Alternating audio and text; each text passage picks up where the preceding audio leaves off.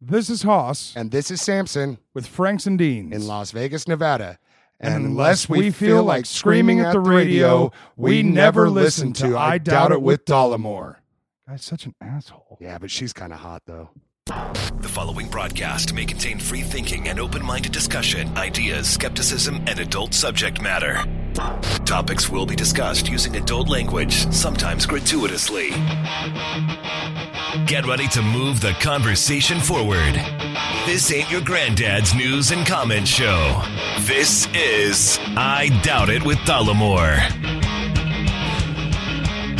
episode 110 of I Doubt It with Dollemore on this March 29th, 2015. I am your host, Jesse Dollemore, and sitting across from me with beautiful dark brown hair, my lovely co host, Brittany Page. Hmm, interesting. Well, you you have brown hair now. Yeah, I do. I do. I dyed my hair brown. Well, you didn't do it. I think you had it done. Right, I had my hair dyed brown. I cannot imagine you taking on such a such a monumental task as dyeing your hair. No, uh, there's no way I could handle that. I had my mom visiting me in, in when I lived in Washington D.C. and she, like me, has red hair, and my mom is, you know, older and getting on in age, and she was going gray just like I am, Mm-hmm. and wants, like any lady, I think, not want to go gray, and she dyed her hair with a. A, a box of hair dye she bought, I'm assuming at like a Walmart, Yikes. in one of my downstairs bathrooms. And I didn't know until she left. It may have been the day she was leaving, but it looked like someone had poured strawberry dye everywhere in the bathroom. So she didn't clean it. Well, I guess that's what happened, but the thing is is that it, it the the dye was in places that what was she doing? It was everywhere, like a like a, a, a fucking redhead bomb went off in there. Well, maybe she was like dyeing her hair and had her hair flipped over and then flipped it back and it just went like everywhere. I don't know. It was a downstairs half bath, so it it was probably wasn't the largest area, but goddamn. Right. So for people for people who don't don't see pictures of me, or I guess I'm on the logo now. Yeah, you- and, and you I'm are. blonde on the logo. You are officially the logo finally updated in iTunes, and now Brittany is incorporated to show you a cartoon version of the lovely Brittany Page. Right. So I'm usually blonde, but that requires a lot of effort. And uh, I got kind of sick of that. So we're trying Right. something different. Well, good. How are you enjoying spring break? Um, well, it's not really spring break. Oh, it- doesn't start until tomorrow. No, it's just that it's it's never really spring break. I always have work to do, Oh, right. even though it's technically break. It was interesting. We talked this week, and Brittany had an interesting, I guess, class where a question was asked, and it was difficult for your classmates to to answer on the spot the the question that was asked by one of your professors. Right. It was like a sentence completion task, and so we had to answer "I am."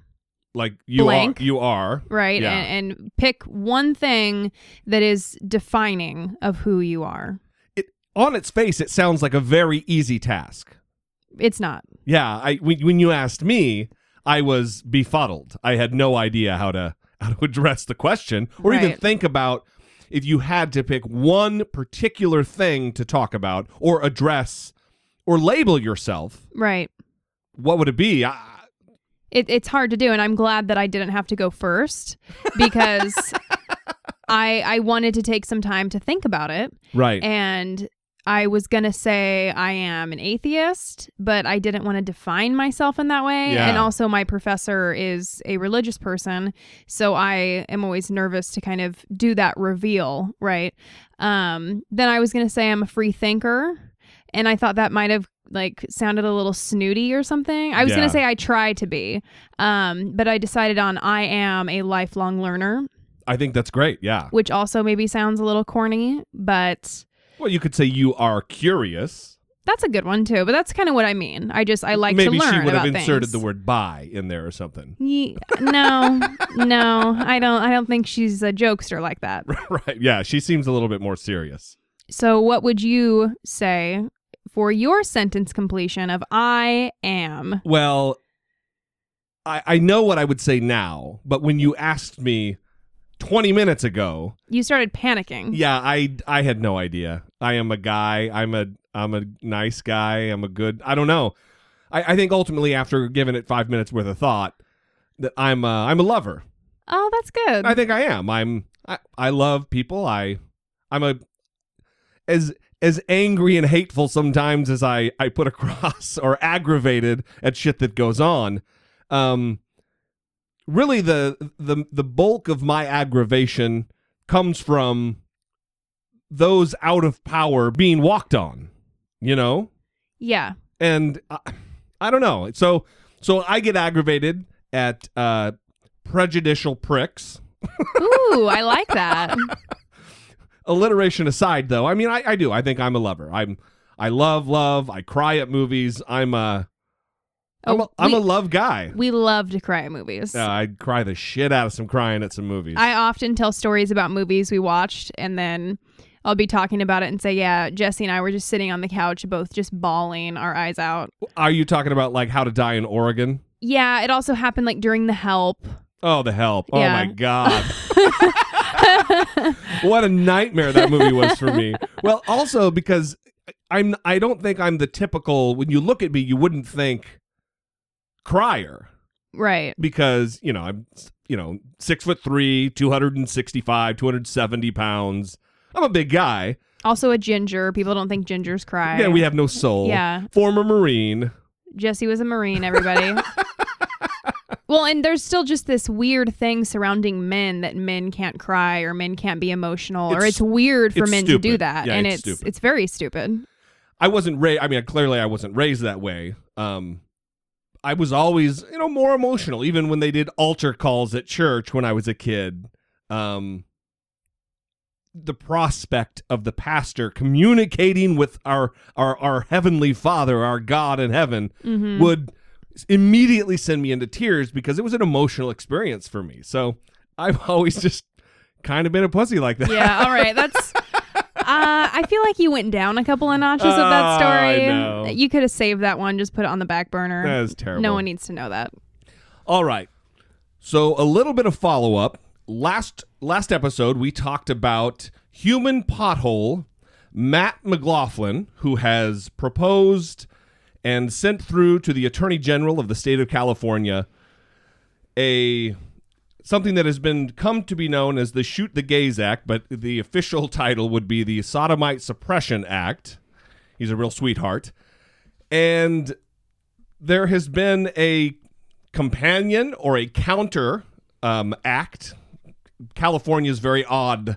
The voter referendums that, that are allowed to be uh, put through, not everything's done through the state legislature. So there has been a counter act put through by a, uh, a lady named Dr. Charlotte Laws, and it is called the Intolerant Jackass Act. Right. And it says any person herein known as intolerant jackass who brings forth a ballot measure that suggests the killing of gays and or lesbians, whether this measure is called the Sodomite Suppression Act or is known by some other name, shall be required to attend sensitivity training for at least 3 hours per month for 12 consecutive months. In addition, the offender or intolerant jackass must donate $5,000 to a pro-gay or pro-lesbian organization. That is awesome. And with us on the phone right now is Dr. Charlotte Laws. How are you doing? Fine. How are you? Very, very well. Uh, I'm glad to see that someone has taken action on this. Yeah, I think I thought it was important to speak up. It's it's always important to speak against injustice and intolerance, and um, I thought this was the best way is to use my speech to respond to his speech, essentially. What what exactly is your? I I, I kind of get the motivation, but what's your what's your end game? What do you hope to to accomplish? Oh, my end game. Well, my end game is essentially to silence him and to, um, you know, let him know how ridiculous he looks, and hopefully other people won't bring forth measures like this in the future. Um, you know, he wants people to take his initiative seriously, and I think when you make fun of him and show what a fool he is, I think that's the best way to counter him.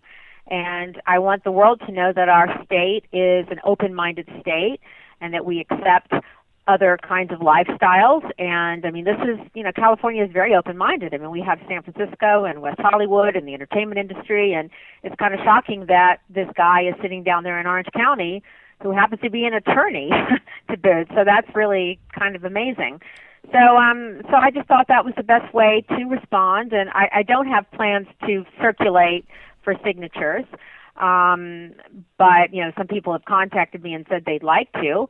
Um, my particular initiative, I realize, is also not constitutional because it obviously silences free speech. So, Right. you know, it would it's not something that would pass. But um, and if the attorney general is able to get the Supreme Court to say that she doesn't need to um, do the summary and, and put together this information, then I will withdraw my initiative. No, that's great. Now I take it you don't know, and I'm giving him a little too much credit, but Mr. McLaughlin, you you you don't really know who he is.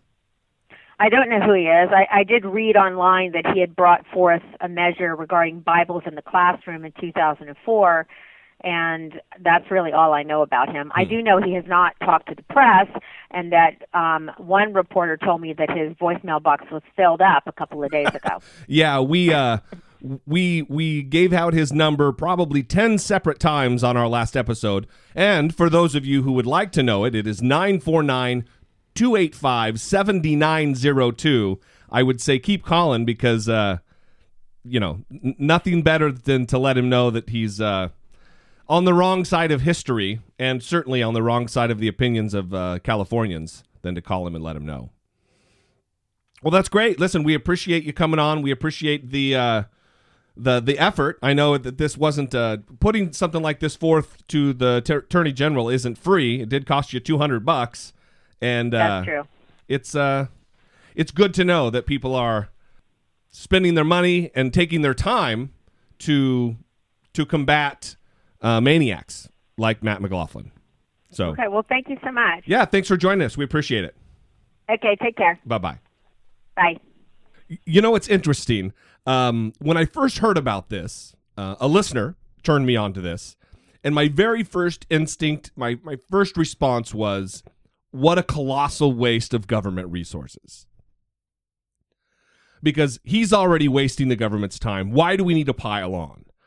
But she makes a good point that it is it's going to be a good thing to shame him and to bring to the light of day his his his bigotry, his hatred, his idiocy. Right. Also, I don't think that it's going to be that colossal a waste of government resources, especially for the fact that she's not planning on going forward with a signature drive, which ostensibly is a the way I understand it, a pretty big undertaking Right. which is what makes me believe that uh, Matt McLaughlin's probably not going to have what it takes to to put together the nearly 400,000 signatures he needs because they also need to be validated by the Secretary of State in order to make the the ballot initiative official. So, right.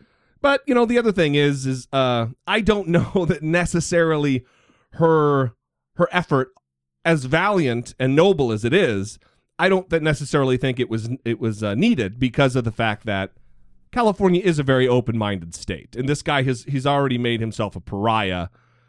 It just bothers me that there are still are these these types of individuals with these these beyond archaic attitudes in the year 2015. Well, and it's just like we talked about on the last episode with Phil Robertson Yeah. and how someone like that has this massive platform. You know, Hannity in- invites him on the show like once a week or something. They're like best friends. And I mean, that's a legitimate news person who's on on the air every night Right. having Phil Robertson on to talk about these archaic weirdo beliefs. Right. Well, I let's I want to correct. I think you mean Hannity is considered a legitimate news person by some. Yeah. He yeah. is he is no, no in no way shape or form legitimate. He's just he has a legitimate platform. Yes, Yeah, I'm sorry. yeah, Thank yeah. you for correcting me. But I thought that that I don't want the emails to come flying in. No, I thought that would have been conveyed just naturally that Right. I don't feel that way about Hannity. I would hope that people don't think I, I think feel that way about your Hannity. your secret love for Sean Oh, Hannity is God. just starting to show. Uh, no, It's starting to filter out. no, no, no, no, no, no. Well, it's a weird thing that we're going through in this country right now relative to the religious in our country. You know, Pew Research did a poll that 73% of the world's population lives in an area where they are the religious majority. And that is certainly true in the United States. Christianity is the overwhelming favorite. It is the overwhelming winner year after year in the race for who is the most who is the majority faith in the United States. And this cry of persecution as though they're a minority, as though they're in a position to cry about their persecution is it's beyond ridiculous and it smacks of manipulation every day, every single time that it's it's said or talked about.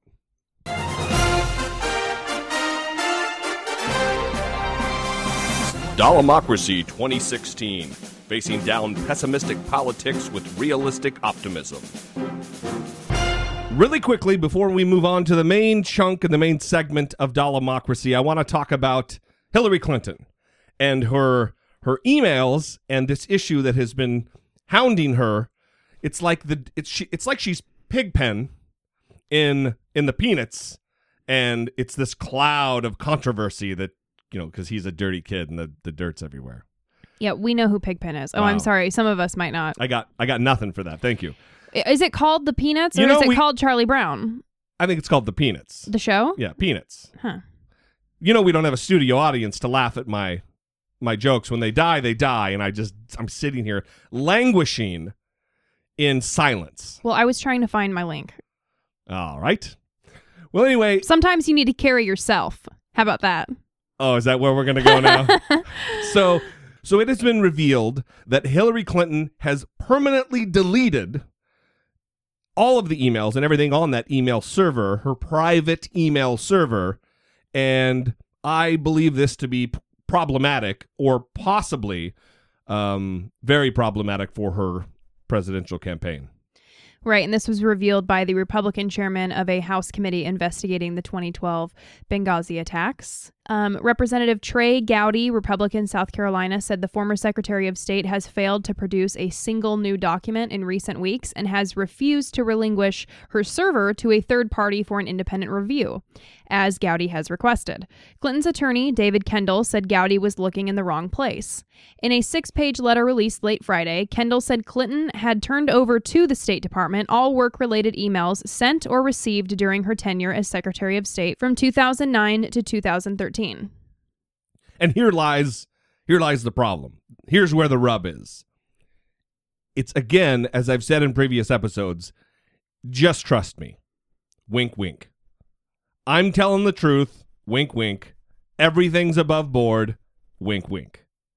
You just have to take my word for it.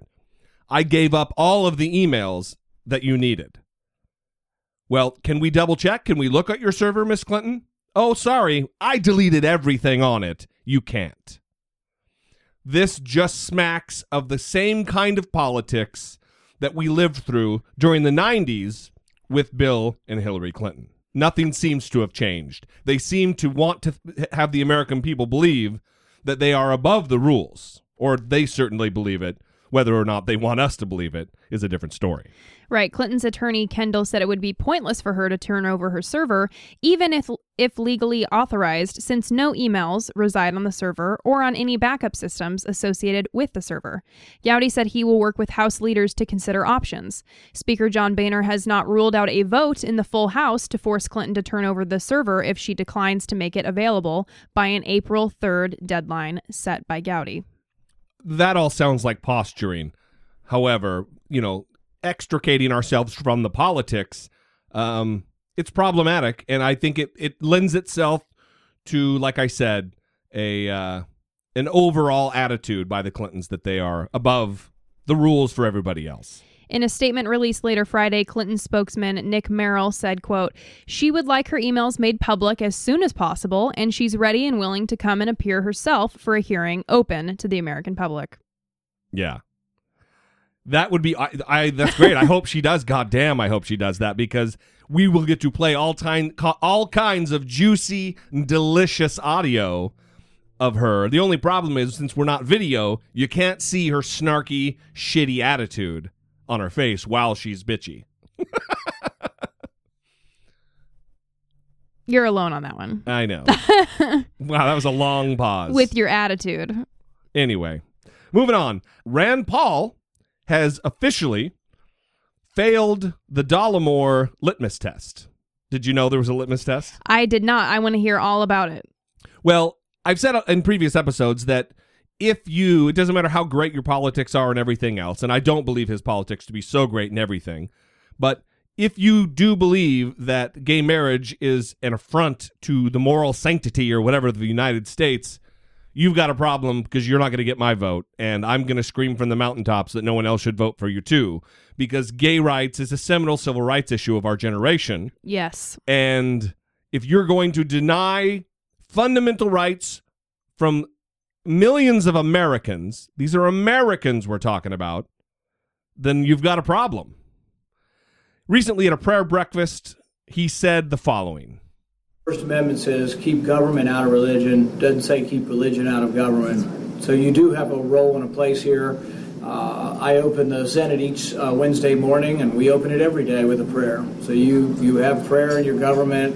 Uh, our religion is part part of our daily life and a part of our government, always has been. The one thing I would say is, and this is given as free advice, don't always look to Washington to solve anything. And in fact, uh, the moral crisis we have in our country, there are there is a role for us trying to figure out things like marriage. There's also a moral crisis that uh, allows people to think that there would be some sort of other marriage, and so uh, there it really there's a role uh, outside and inside government. But um, I think the the exhortation to try to change people's thoughts also has to come from, from the countryside, from, from everywhere outside of Washington. In fact, we're the most disconnected city on the planet from the people, you know. So don't have a lot of faith in what's going on up here. Doesn't mean don't participate with us up here and try to make it better. Definitely do, but realize, uh, like every other problem, that you know I think you know I, have said this before. We need a revival in the country. Mm. You know, yeah. we, need uh, uh, another great awakening with uh, tent revivals of thousands of people saying, you know, reform or you see what's going to happen if we don't mm. reform. So, a, a few things. Yeah, there's so um, many. In case you missed it, the key point of that is that Rand Paul thinks that same sex marriage is, quote, a moral crisis. Yeah, there's no way around it. That is what he said. I, th- I just wrote moral crisis dash gay marriage. Yeah. So he says anyone who believes any other type of marriage is acceptable is a moral crisis. Um, second of all, a private prayer breakfast just sounds like my worst nightmare. even if they have like shrimp and po' boys. Listen, it's a breakfast, so let's get shit in order. Those here. are my favorite breakfast foods. I don't care if there's stacks of bacon and just piles of biscuits and gravy. Oh yeah. The prayer breakfast part of it would make it unpalatable. Yeah. Terrible. Right. And then I love how when he was talking about the revival, it's like he's preaching and oh, people yeah. start saying, oh, yes. Mm, oh, yeah. amen. Amen. Oh, oh, brother. Yes. It's terrible. Yeah. It's it's also it's clearly pandering. He's not some religious he's not a Mike Huckabee. Right. And it's it freaks me out that a man of science, he's an ophthalmologist. Did I say that right? I think so. I'm not going to try it again. It has an it, it has the M. M and the PH, right? Yeah, yeah, yeah. yeah. So anyway, he, he's not he's not an optometrist. He's an ophthalmologist. So which means he does he, surgery yeah, on he, the eye. He's not working at a fucking lens crafter. This guy is a doctor. He is an MD. He is a a man of science, saying that two people of the same sex who love one another and want to join together in a union of marriage is a moral crisis for our country. It's if it wasn't so laughable, it would be appalling.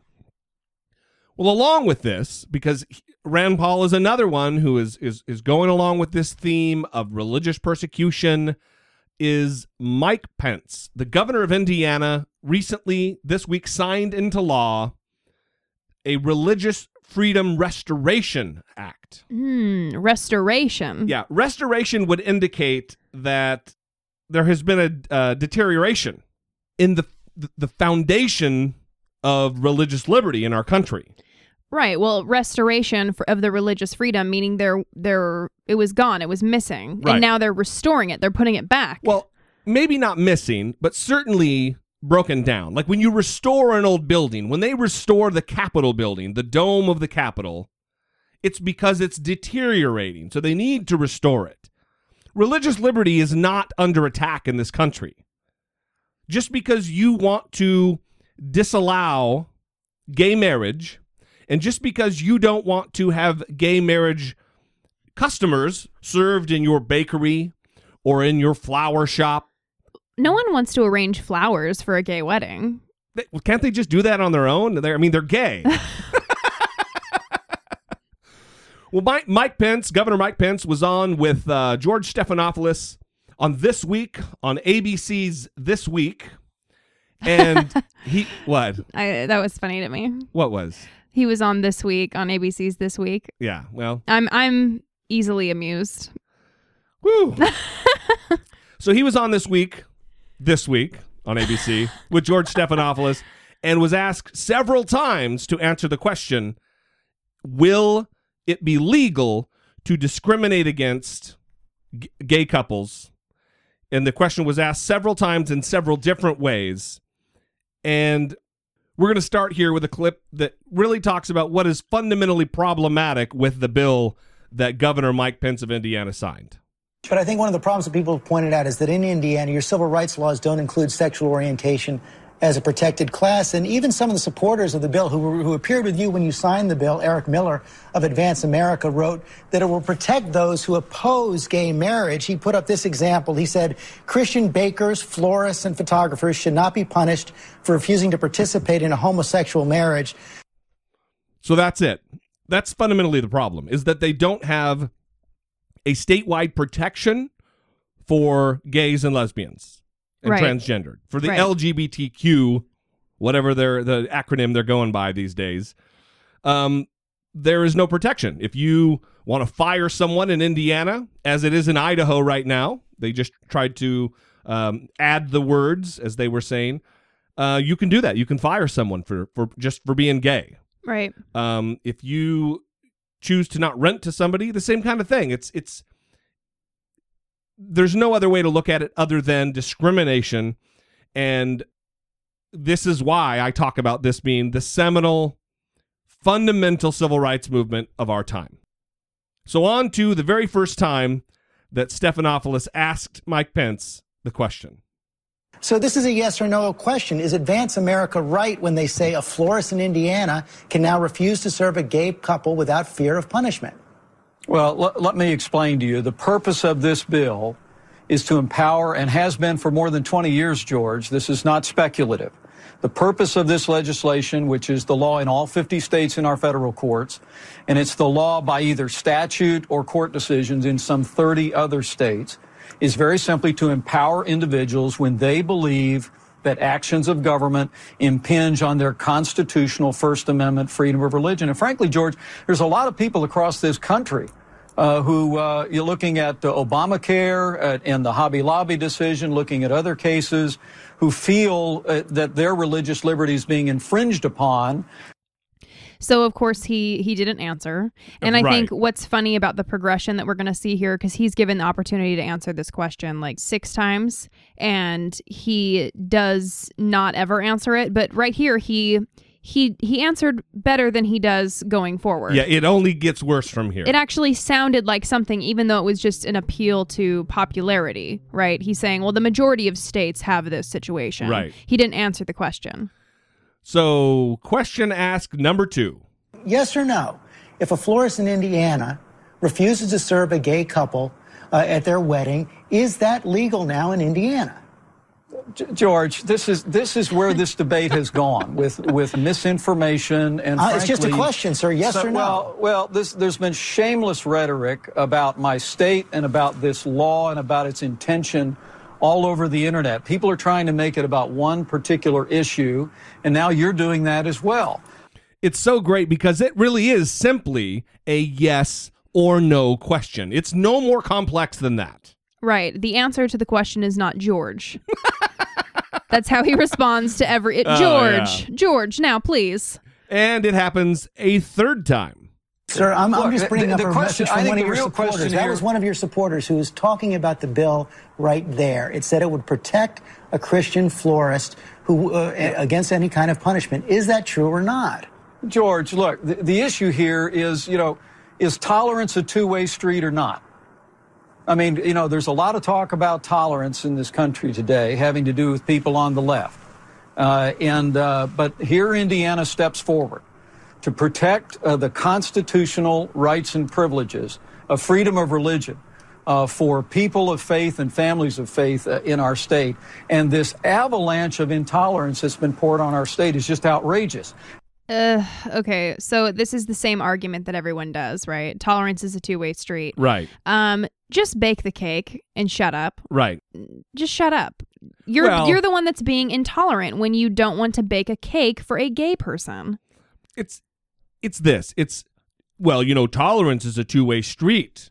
So listen, you gays, you should tolerate and be tolerant of my wanting to oppress you.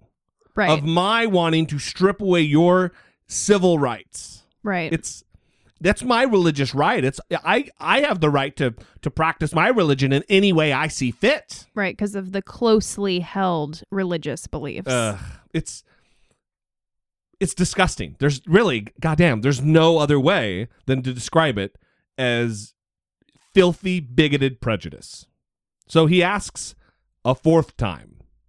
Perhaps- Tolerance is a two-way street. So when you say tolerance is a two-way street, does that mean that Christians who want to refuse service, or people of any other faith who want to refuse service to gays and lesbians, that it's now legal in the state of Indiana? That's a simple yes or no question. George, the, the question here is if, the, if there is a government action or a law that an individual believes impinges on their religious liberty, they have the opportunity to go to court, just as the Religious Freedom Restoration Act that Bill Clinton signed allowed them, go to court, and the court would evaluate the circumstance under the standards articulated in this act. That's all it is. And when you see these headlines about about Indiana, the license to discriminate in Indiana, and and it, it just, I'm telling you, George, uh, it is a red herring, and I think it, it's deeply troubling to millions of Americans, uh, and and frankly, people all across the state of Indiana who feel troubled Odd that he didn't answer the question. Or- George. Or maybe it's not really odd because it, it speaks volumes. I gl- I'm glad that this happened. I'm glad this took place because it shows what the answer is. By him refusing to answer, his silence speaks louder than any words that he could speak. right. He it does. The answer is yes. That's exactly what it means, George. Right. They can be discriminated against. They can be refused business and refused public accommodation in a restaurant, in a bakery, in a florist, by a photographer. And I know people don't think this, but when I hear this, all I can think of is decades ago Right. when there was an argument over how we were going to be treating black people. Right.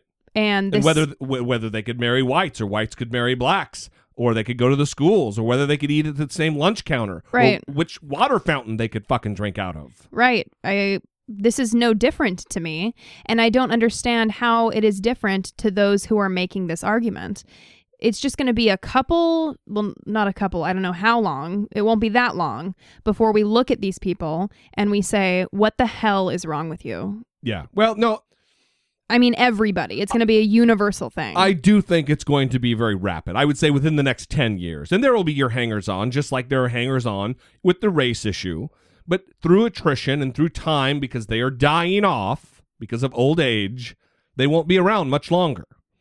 So, toward the end of the interview, Stephanopoulos just came right out and asked him about the, as Idaho puts it, add the words about adding um, state protections for gays and lesbians. I'm trying to get that same clarity. And it sounds to me like what you're saying is that someone could use their religious faith as a defense against any kind of a suit brought there. But let's try to get to that clarification. You're talking about one fix that people have talked about is simply adding sexual orientation as a protected class under the state civil rights laws. Will you push for that? Uh, I will not push for that. All right. I guess that clears it up. Finally, an answer. right. Nope. I'm not going to do that. No. Gays are not important. Gay Indianans. Is that are they Indianans? I have no idea. Indiana. That sounds correct. Indianaans. Indianonians. Getting worse. Colder. Gay Indianans. Uh, no, they don't deserve protection under the law for from persecution and um, civil rights abuses. No, they're they're not. They shouldn't be a protected class. I know. What an insane answer. Where we're going to fight for Christians who have really hundreds of years under their belt, thousands of years under their belt of of supremacy. right. So he asks a fifth time. Final question, final yes or no question, Governor. Do you think it should be legal in the state of Indiana to discriminate against gays or lesbians? George, it's a yes or no question. Hoosier, come on, Hoosiers don't believe in discrimination.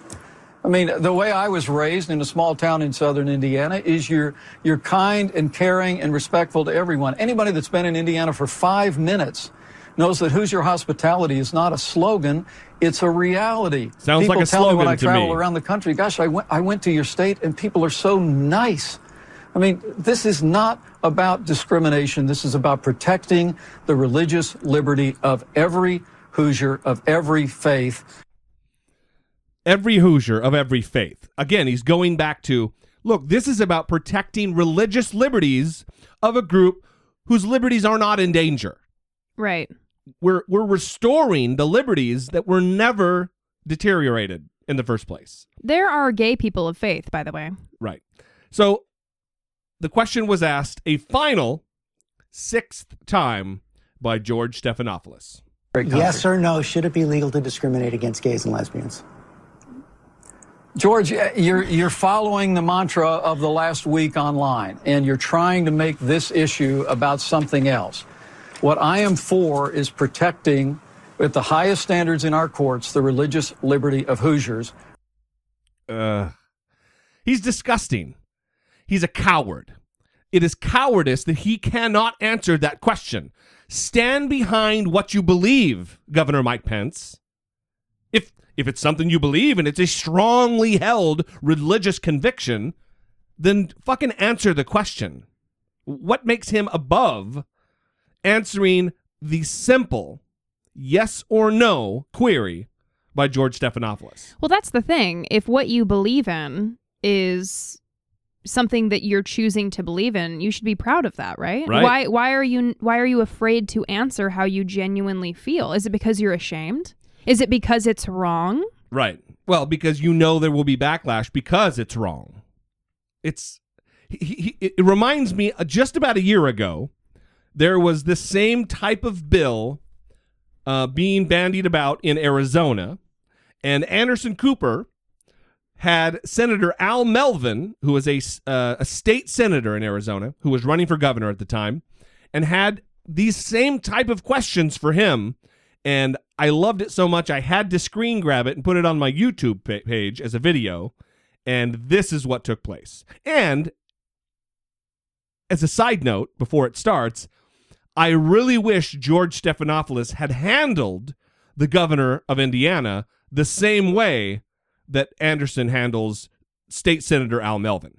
into law. If somebody is fired because they're gay or lesbian in your state, is that discrimination? Would you say that's discrimination?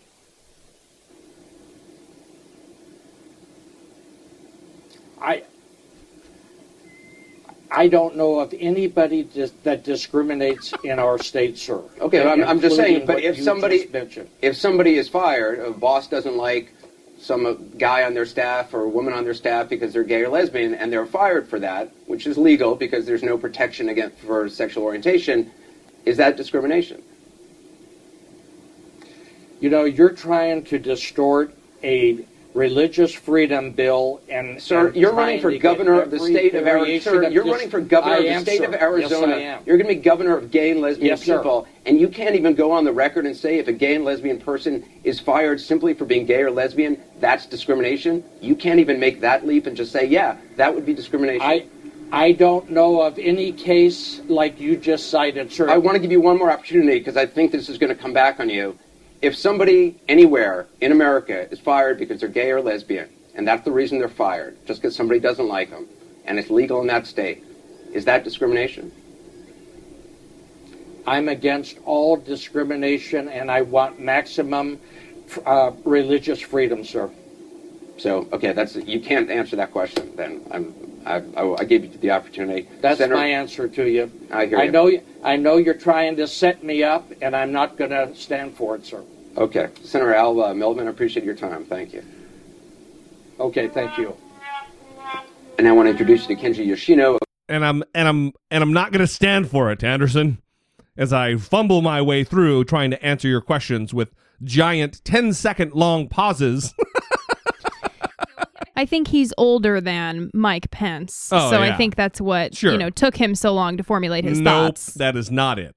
He is just an old turd who loves to be a prejudiced dickhole. Okay. And also, I want to note that the horn, the sad horn that you heard, is not something Anderson Cooper played. That's your Uh, video uh, on yeah, YouTube. I, I put in that sad horn. So Just in case people were wondering. so th- this is this happened this this last week that Arizona State Senator Sylvia Allen, colleague of Senator Al Melvin, this wasn't a year ago, this was just recently, in a committee hearing, had this to say about the moral decline of our country.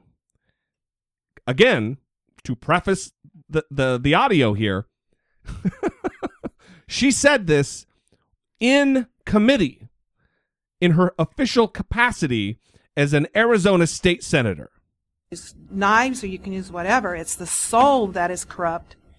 And how we get back to a moral rebirth in this country, I don't know, since we are slowly eroding religion at every opportunity that we have.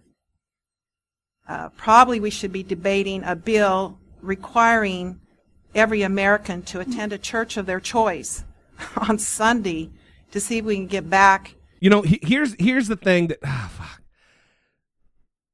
every once in a while a liberal will will talk about the Tea Party or this type of politician and call them the American Taliban or compare them to ISIS. And I used to be the type that would say, "Oh, that's just hyperbole. You shouldn't do that. That's not good for the political discourse." But what's different other than the murder? Other than the killing, what is different ideologically between that lady and someone who's in the Taliban? She wants the government to to debate whether or not they should mandate religious services. The good thing is I would have the choice of which denomination to choose.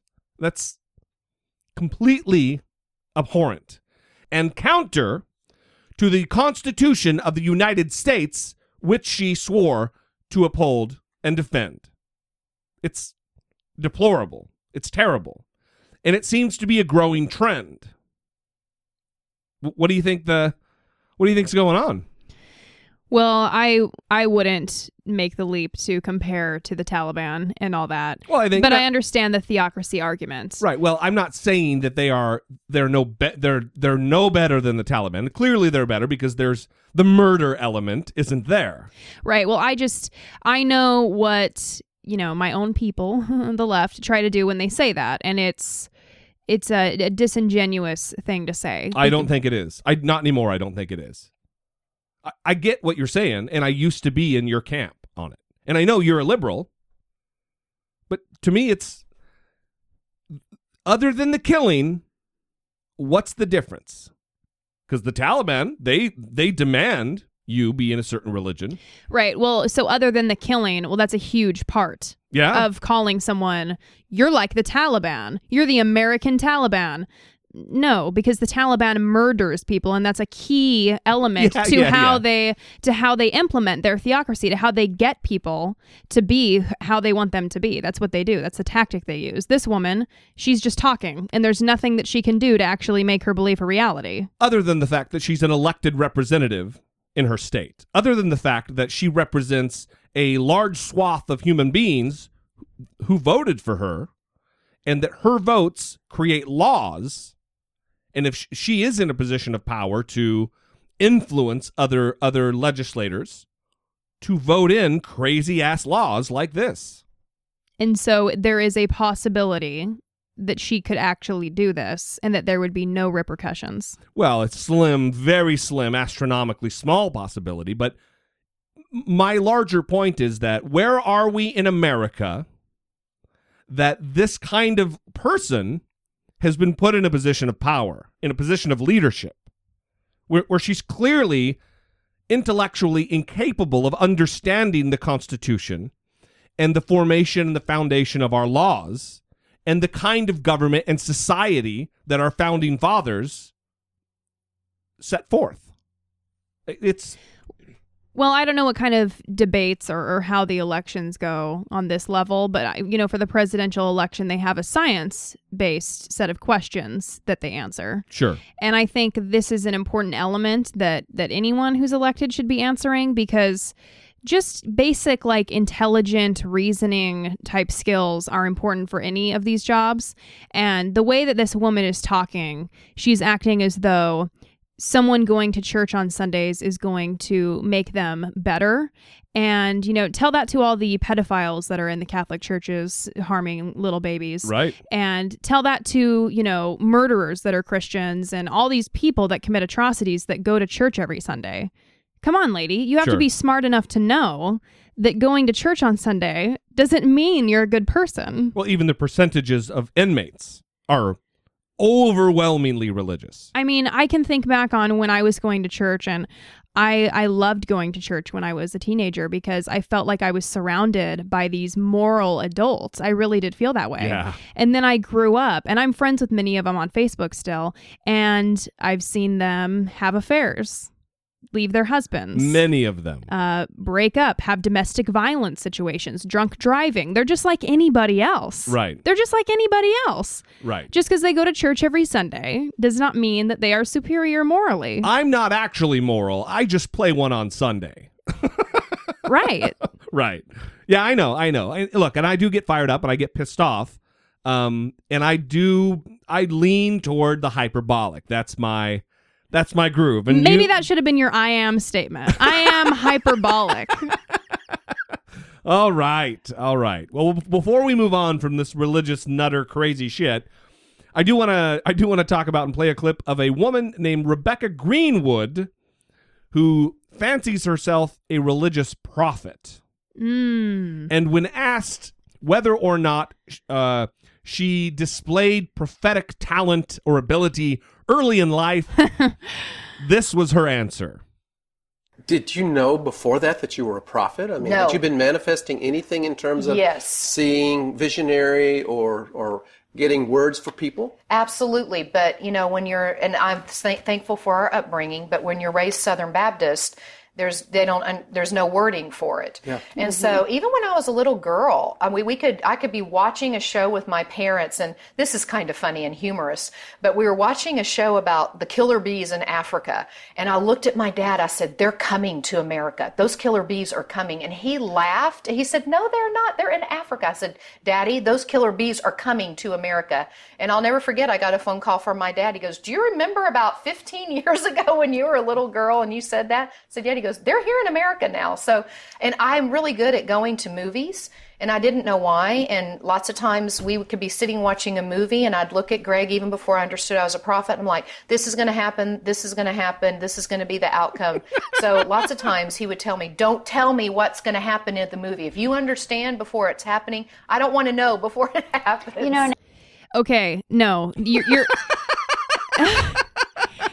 It is so good. your I am statement should have been I am a prophet because a prophet. you are so good at knowing what happens in movies. Yeah. The and apparently night, that's a prophecy. the other night, uh, the other night, Brittany and I watched Cold Mountain.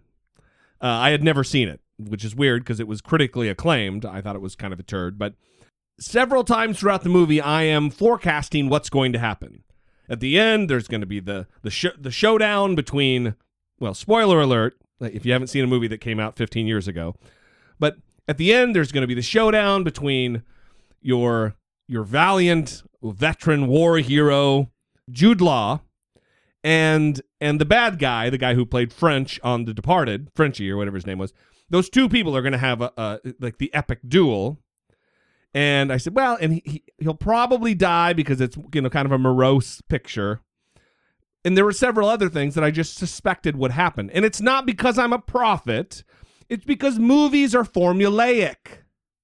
The reason every goddamn romantic comedy on the face of the earth is boy meets girl, boy falls in love with girl, things are going great. Uh oh, something bad happens. Boy has to win back girl. Boy wins back girl. That's the formula for a romantic comedy. So, what I'm most interested in about this woman is the people who believe her. So, someone says they're a prophet and they say, you know, they predicted the killer bees coming from Africa to America over a 15 year period. Yeah, so and, did science. and they can predict what happens and bring it on. So if you are capable of these things and you say, I'm a prophet and people believe you, I want to hear from those people. Because Yeah. why do you why do you believe that someone is saying that? Additionally, if you believe anyone is a living prophet, what what's to say that she's not then why don't you believe her if you believe someone exists on this planet that's a living prophet Right. she could be too right Yeah. Well, this goes to my larger point, and I didn't even mean for this to happen, but those people, all those people who believe her to be a living prophet, those are the kind of people who are voting State Senator Sylvia Allen into office. Those are the kind of people who think it's a good idea for Sunday services to be mandatory, but you get to pick whatever flavor you want to join. That's this is the problem with people who are uneducated about our government and about our Constitution, and why I believe our high schools and elementary schools and junior highs should be teaching at a far more in depth level exactly the history of our country and what we left and what we became and what we hope to become. Ugh. So, speaking of education, that was a good one. Um, 538.com. We love 538.com, and I say it every single time we talk about them. But 538.com did a an article, did a study, and released some numbers about what we're missing in measuring who's ready for college. Right. So the most common way that people assess college readiness are GPA, high school GPA, ACT scores, and SAT scores. And different colleges place different emphasis on some of these. Some people might believe that high school GPA is a better predictor of how someone will do in college. Some people believe the ACT score is a better predictor. Some say SAT. So what does it really come down to? Well, 538, um, like you said, compiled a lot of different sources here. Which is what they do. They're awesome. Right. And they found that there is sharp disagreement over whether test scores or high school grades are better predictors of college readiness. And they talk about in this article titled, What We're Missing in Measuring Who's Ready for College. They say enticing high schoolers and adults to enroll in college without gauging their ability to complete a degree can saddle them with debt they'll struggle to repay if they don't graduate. Identifying the factors that make someone ready for college can also steer non traditional students, those who otherwise wouldn't attend college or enroll in a weak institution, toward a degree. Shaun Harper, a researcher at University of Pennsylvania, found that in numerous instances, college recruiters tend to concentrate on high schools with an established track record of talented students, overlooking schools with predominantly black and Latino students, regardless of whether those students are ready for the rigors of college. Hmm. So, college recruiters are going to schools where they know they're going to find these top of the line students. Successful students, whoever, who have, uh, it, well, it's they're looking for schools that have proven past results. Right. They are a, they are an assembly line for successful college students. rather than going to other high schools that would likely have high achieving, high performing students Right. that they could help and have come on board. Sure, sure. So they note that each year there are 111,000 high scoring African American and Hispanic students who either do not attend college or don't graduate. Since 1995, the U.S. has missed out on about 2 million Black and Latino students completing a post secondary degree because they are overlooking going to other institutions that don't have these typical high achieving track record proven Yeah. students. Yeah. So you're missing out on this opportunity to kind of even the playing field, I guess, and give other people who might not have an opportunity an opportunity. Well, it's also you're missing out on an opportunity, and the government should really focus on in on this. It's what we talk about all the time, and what I, I, I really think is important is getting these kids out of poverty and stopping the cycle of government dependence. If if they were to do a better job of not focusing on these middle class kids who are gonna make it, but focusing on the kids who are who are languishing in poverty and are have a propensity to drop out of school, have a propensity to not go to college, and have a propensity to rely on the government through social welfare, social benefit programs, the, the colleges are going to be doing everybody a favor by getting those kids enrolled and graduated from college. Right. So the College Board argues that college readiness can be measured by how well a student scores on the SAT, one of the many standardized tests it produces. A student who earns a 1550 on the SAT out of a possible 2400, the College Board says, has a 65% chance of achieving a B minus average in her first year of college. Students who clear this threshold 1550 out of 2400 graduate from college after six years 69% of the time, while those who score below 1550 graduate in six years just 45% of the time. Huh. In 2014, more than half of SAT test takers earned scores lower than 1550, a sign to the College Board that they're unlikely to be college ready. Hmm. So here's the bummer thing about this is if you are not good at taking tests, which I know there's that Daniel Tosh test uh, joke about test taking where he says, "Oh yeah, you're bad at taking tests. Yeah, you're bad at the part where they ask you what you know or whatever." um, Right, right. but aside from that, I mean that that probably is true. But just because someone doesn't score well doesn't mean that they won't achieve in college. And I know it's based on the average, and so you have to take that into consideration. Are you getting ready to drop some anecdotal evidence on us? Well, It's okay. I, listen, there's there's I, I think that there's too much dismissing of anecdotal evidence because it is still evidence. Anecdotal anecdotal may it be, it's still a level of something that you can reflect on. Okay, well, I'll I'll hold off on the anecdotal thing. I'll continue with this for a second. Okay. Uh, William Hiss, a former admissions dean at Bates College in Maine, who argues that college entrance exams do not ac- accurately foretell student performance in post secondary settings. He and a co author made the case in a 2014 paper that high school GPAs are much better at predicting a student's college grades and likelihood of graduating. So he places more emphasis on the high school GPA. For Hiss, the SAT and ACT are acting as what any statistician would call a false negative. That is, identifying students as lacking the qualities to perform well in college when in fact they can graduate with solid GPAs. Mm-hmm. Um, in many ways, these numbers serve as proxies for other qualities that contribute to college readiness, but are much harder to measure. And you and I have talked about this before, where completing college doesn't necessarily mean that you are intelligent. It just means that you had the ability to show up, take the tests, and Right. achieve. And that's kind of where this college readiness thing is going now. An increasing number of scholars have begun looking at the non academic factors that enable students to work their way through the challenges of college and careers. David Conley at the University of Oregon created the four keys to college and career readiness, which include not only testing acumen, but also thinking and reasoning skills, familiarity with the college attendance process, the ability to self motivate and assess one's progress, and other attributes. Other researchers have set their sights on non cognitive attributes like grit, motivation, and perseverance. Decades of research in psychology suggest that there's power in helping students develop growth mindsets.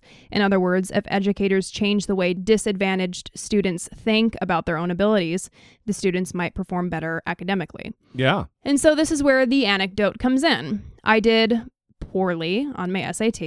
Yeah. And I did poorly in high school. I also did poorly in high school. I had Yeah. a bad high school GPA, average, and then I was about average on the SAT.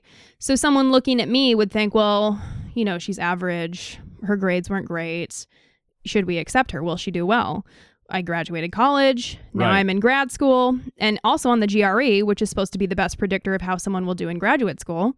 I did very average on the GRE. Right. And my first semester, I did very well Right. in, Well- grad school. So Here's the thing. Um, I'm kind of the opposite. I did very poorly in high school, but did very well on the SAT. So it's not really a predictor. And also, the other thing with you is life circumstances were very, very influential on your performance in high school and therefore your test results. It was unstable. It was terrible for you. Right. And so that's that, that's another thing, which is if you're looking at that, well that's not really the best predictor because I was having a bad sitch go on. Right. Um but also that's why I like the emphasis on these non-cognitive attributes. These these things like grit, motivation, perseverance. You can look at my high school grades and you can look at my ACT or SAT and you can think, yeah, she's she's not going to achieve. But you get me in there and I have the willingness to learn, I have the grit, I have the motivation, and that's how other kids are. Well, there, there needs to be some other system than just looking at someone on paper. There needs to be a better system of actually sitting down with someone and measuring who they are in a physical, personal interaction. Right, and that's that's hard because how do you assess these non-cognitive attributes Right. like grit and motivation? Right. I mean, and you that's why I like the personal essay that comes along Sure, with the yeah. admissions process because you can show, well, this is what I've done. This is why things might not look so great to you. And you can kind of explain it to the person and they can get a better picture of who you are. And I just think this emphasis on GPA and, and standardized test scores, it doesn't give you the whole picture of who someone is. It definitely does not. Well, that's good. And we thank the people over at 538.com along with their boss Nate Silver for doing uh for doing good work. And what do you think about this? I really would like to hear the audience sound off and let us know uh, maybe how they did in high school or just what their general um, attitude is about this particular subject. 657 464 7609 is the number. You can leave a fewer than three minute voicemail there. Let us know. Or you can record yourself on your smartphone and email it to I doubt it at dollemore.com. So moving on, the FDA is apparently posturing themselves to take a regulatory glance at homeopathic products. Yes, the U.S. Food and Drug Administration said it would hold a public hearing seeking information and comment on the use of products labeled homeopathic, as well as the agency's regulatory framework for such products. The hearing, scheduled for April 20th to the 21st, will discuss prescription drugs, biological products, and over the counter drugs labeled homeopathic, a market that has expanded to become a multi million dollar industry in the United States. The agency is set to evaluate its regulatory framework for homeopathic products after a quarter century. The FDA issued a warning earlier this month asking consumers not to rely on asthma products that are labeled homeopathic that are sold over the counter. Homeopathic medicines include pellets placed under the tongue, tablets, liquids, ointments, spray, and creams. Here's the issue with homeopathy. Um, it's bullshit. It is complete farcical nonsense. Pseudoscience, it would be a very friendly way to put it. There's a video, a TED Talk, in fact, where James Randi takes an entire bottle uh, of homeopathic sleeping pills before he gives his talk. Like 60 homeopathic sleeping pills. He's a tiny little frail old man and was not affected at all. Homeopathy, especially where it relates to um, products that have bold claims, like asthma. I think it's not just unethical and immoral, but it's dangerous to make claims that this product X can cure or help your asthma and it has some some properties that'll help you when it does not. If you're making claims about a product to help a life threatening illness, that rises to the level of criminality. Right. And I think there are some natural remedies that are used for um, some psychological conditions. Like St. John's wort is a popular one for Sure, depression, yeah. and results are mixed on the efficacy with that.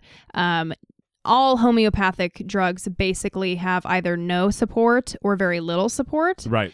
And I don't know about stuff with asthma. I would be certainly not taking a chance on that or anything cancer related, just anything that could kill you. Well, um, there's this whole market right now with these essential oils yeah. where there is zero science and lots of crazy claims where they'll even protect you and immunize you from Ebola. I mean, nutty, crazy shit that's being said.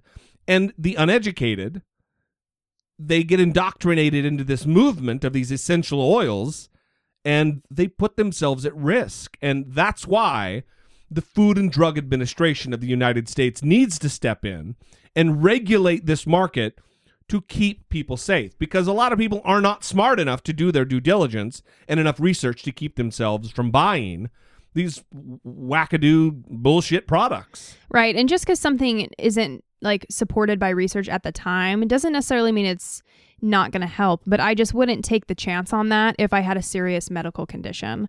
I would go to a doctor and have them give me Right. the, the treatment that is based on what they learned in medical school for however long they went. And I- I just, I wouldn't be taking something that I got at Sprouts Farmers Market. You know what right, I mean? right, which is a great grocery store, right. but it's not it's not a doctor's office. It's not a pharmacy. No. All right. Well, we're we're winding down here, but before we do, this last week or just in these last past days, there has been a picture that has been circulating online. And I think the title of it is Bratty Kids Climb All Over a War Memorial or something like that. But it's it's a picture of, of two children who are just kids, so they don't they don't know, but they're they're treating the Vietnam Memorial and some of the statues there like a jungle gym. Yeah, a photo by artist Matthew Munson. I wonder if he's an artist just because he snapped this pic and it's gone viral. Um, has ignited upset over the behavior of a couple of children who recently visited the Vietnam Women's Memorial in Washington, D.C. The snap posted on Facebook depicts two kids climbing on the six foot eight inch statue near the Vietnam near the Vietnam Veterans Memorial And those, what those are big women. In what Munson describes as a sobering moment. Quote, I managed to take some decent photos and even a very powerful one of two little brats climbing over War Memorial right in front of a veteran. And it's a veteran in a wheelchair who doesn't look too happy. He looks kind of like, oh, I mean, I can't tell if that's because he's old and decrepit and ready to die and he's bummed out about it, or if he's bummed out about the kids on the memorial. The parents were literally laughing. It actually drew a crowd of spectators, and the parents realized how evil they were being and quickly took off. The artist used that language. I didn't. right. Um, so yeah, we actually had a similar experience though. Yeah, We were at the World War II Memorial in Washington D.C. which is beautiful in between the Washington Monument and the Lincoln Memorial on the mall right, and there's a pool in the middle of it. with signs all around that say no swimming or or bathing or yeah, just don't fuck around in the water. and there were several tourists i believe they were adults or teenagers Yeah, yeah. and they were washing their feet in Yeah. the pool It was a hot day. yeah it was hot th- the thing is is look on the face of it this kind of begs the question is this is this a, is this bad behavior and i have to come down on the on the on the side of it that it is bad behavior and not because it's not you shouldn't do it. You shouldn't like burning the flag i believe is you you have the right to do that. Should you do it? No. I think it's disrespectful. I think it's it's tasteless. I think it's tactless. But it's the same with this with the monument thing. It's what the what the monuments represent. right. Especially when you're there with other human beings who the monument is very meaningful for. right. For instance, the World War II memorial. There's many World War II veterans who were there and it's bringing back a lot of memories and they're they're reflecting on their participation in that war and the many many friends that they lost And then they're seeing these people wash and splash and play and not be reverent in the face of the thing that this this this monument represents. Right. So ultimately, I do. I think that the, these parents were disrespectful. Should it be illegal? No, I don't think it should be illegal. But that's not really the question. It's is it disrespectful? And it is. And it is. And it's not evil. Yeah, that's why I'm. I was as I was reading it, it was just getting progressively more ridiculous the way this guy was talking about it. Right. Um, Maybe he is hyperbolic. That's his defining word. His Probably. language. I just think it's weird to say I managed to take some decent photos and even a very powerful one. All right, guy, you can yeah. relax. Calm Like- down. Ansel Adams. yeah, Annie Leibovitz. yeah, we get it. You're real good. yeah. And by the way, you probably took it with your fucking iPhone.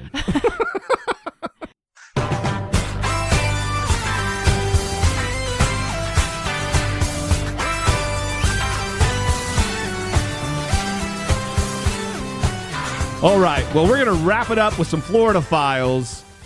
And this Florida files coming at you from the perspective of when you got to go, you got to go. A family of four had a rude awakening Friday morning when the home when the homeowners I, I'm sorry. It, it it would be a rude awake. I can only imagine you waking up in the middle of the night and having had this happen.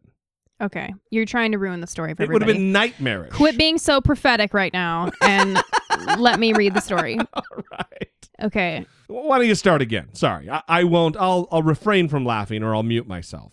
A family of four had a rude awakening Friday morning when the homeowner's ex broke in and defecated on several of the family's belongings. The victim was asleep at first, but at least one of the three children inside the home allegedly witnessed Michael Anthony Johnson, 27, break into the home and defecate on things. Just defecate on things. Johnson is accused of defecating on the victim's bed sheets, a glass kitchen plate, a wallet, and a dresser. A wallet. How high was that dresser? I know. Well, here's my thing. Did he have that much poop? Like, you know, you see a dog and they walk a few feet and they piss on a bush and then they piss on a sidewalk and then they put piss on the side of a building and then it's like how much piss does that dog have in him? But this guy is like a dog. He's like poop. There's a lot of poop in there. yeah, he's just like walking around dropping little turdlets all around. It's like a deer. Yeah. Little little smarty. yeah, little like smarty like rabbit pellet poops. Yeah, yeah. Maybe Yeah. he's like a human deer. it's just a lot of shit. It's a shitty situation, Brittany. Oh, that was not good. Okay. Johnson was arrested in January for domestic battery, criminal mischief, and resisting arrest, and was not supposed to be at the home. A court order was issued banning him from returning to the home. The defendant had only been out of jail two days before violating the no contact order. So, not a good sitch. What a prick. I just that's a special kind of revenge, Brittany Page. Yeah. Yeah. I mean- it's uh, definitely criminal mischief, I would say, is the best thing to go with that. But why? I, I wonder what what came into the choice of what he decided to shat upon. Like the wallet, he shits on a wallet. Yeah, I don't. I, I'm still wondering how tall the dresser was. Did he jump up? Eh, Did wear his pants down the whole time? I wish there was video of this. Maybe he perched upon the dresser, like in a triumphant. Ah, I'm up on the dresser and Yeah, the bed dropping sheets. deuces. The bed sheets, like then he did it on the kitchen plate. Is that to make it look like food? I mean, like how much thought was put into this? That's that's what I'm wondering. Maybe it wasn't a revenge poop at all. Maybe it was just the guy had to go and he was wandering trying to get to the bathroom. And on the way, there was the kitchen glass plate and the wallet.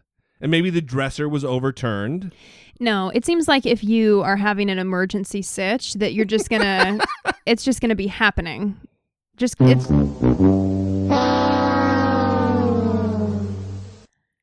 It's kind of sounded like poop. Um. okay. Wow. 657 464 7609. That is our number. Of course, leave a fewer than three minute voicemail on that line, or you can email us at I doubt it at dollemore.com. If you'd like to support the show other than listening twice a week, We love you for doing it. You can go to dollemore.com and on the left hand side of the page there, on any page, there is an Amazon.com search bar where you can buy books. You, could go and buy Everybody Poops. I bet you that is still in circulation, and you can get it at Amazon.com. There is also a link there somewhere to our Patreon page, which is kind of like Kickstarter, just an ongoing Kickstarter. If you've got extra change, if you got an extra 25 cents an episode, 50 cents an episode, any amount, you can donate it there. And you can also set a monthly cap.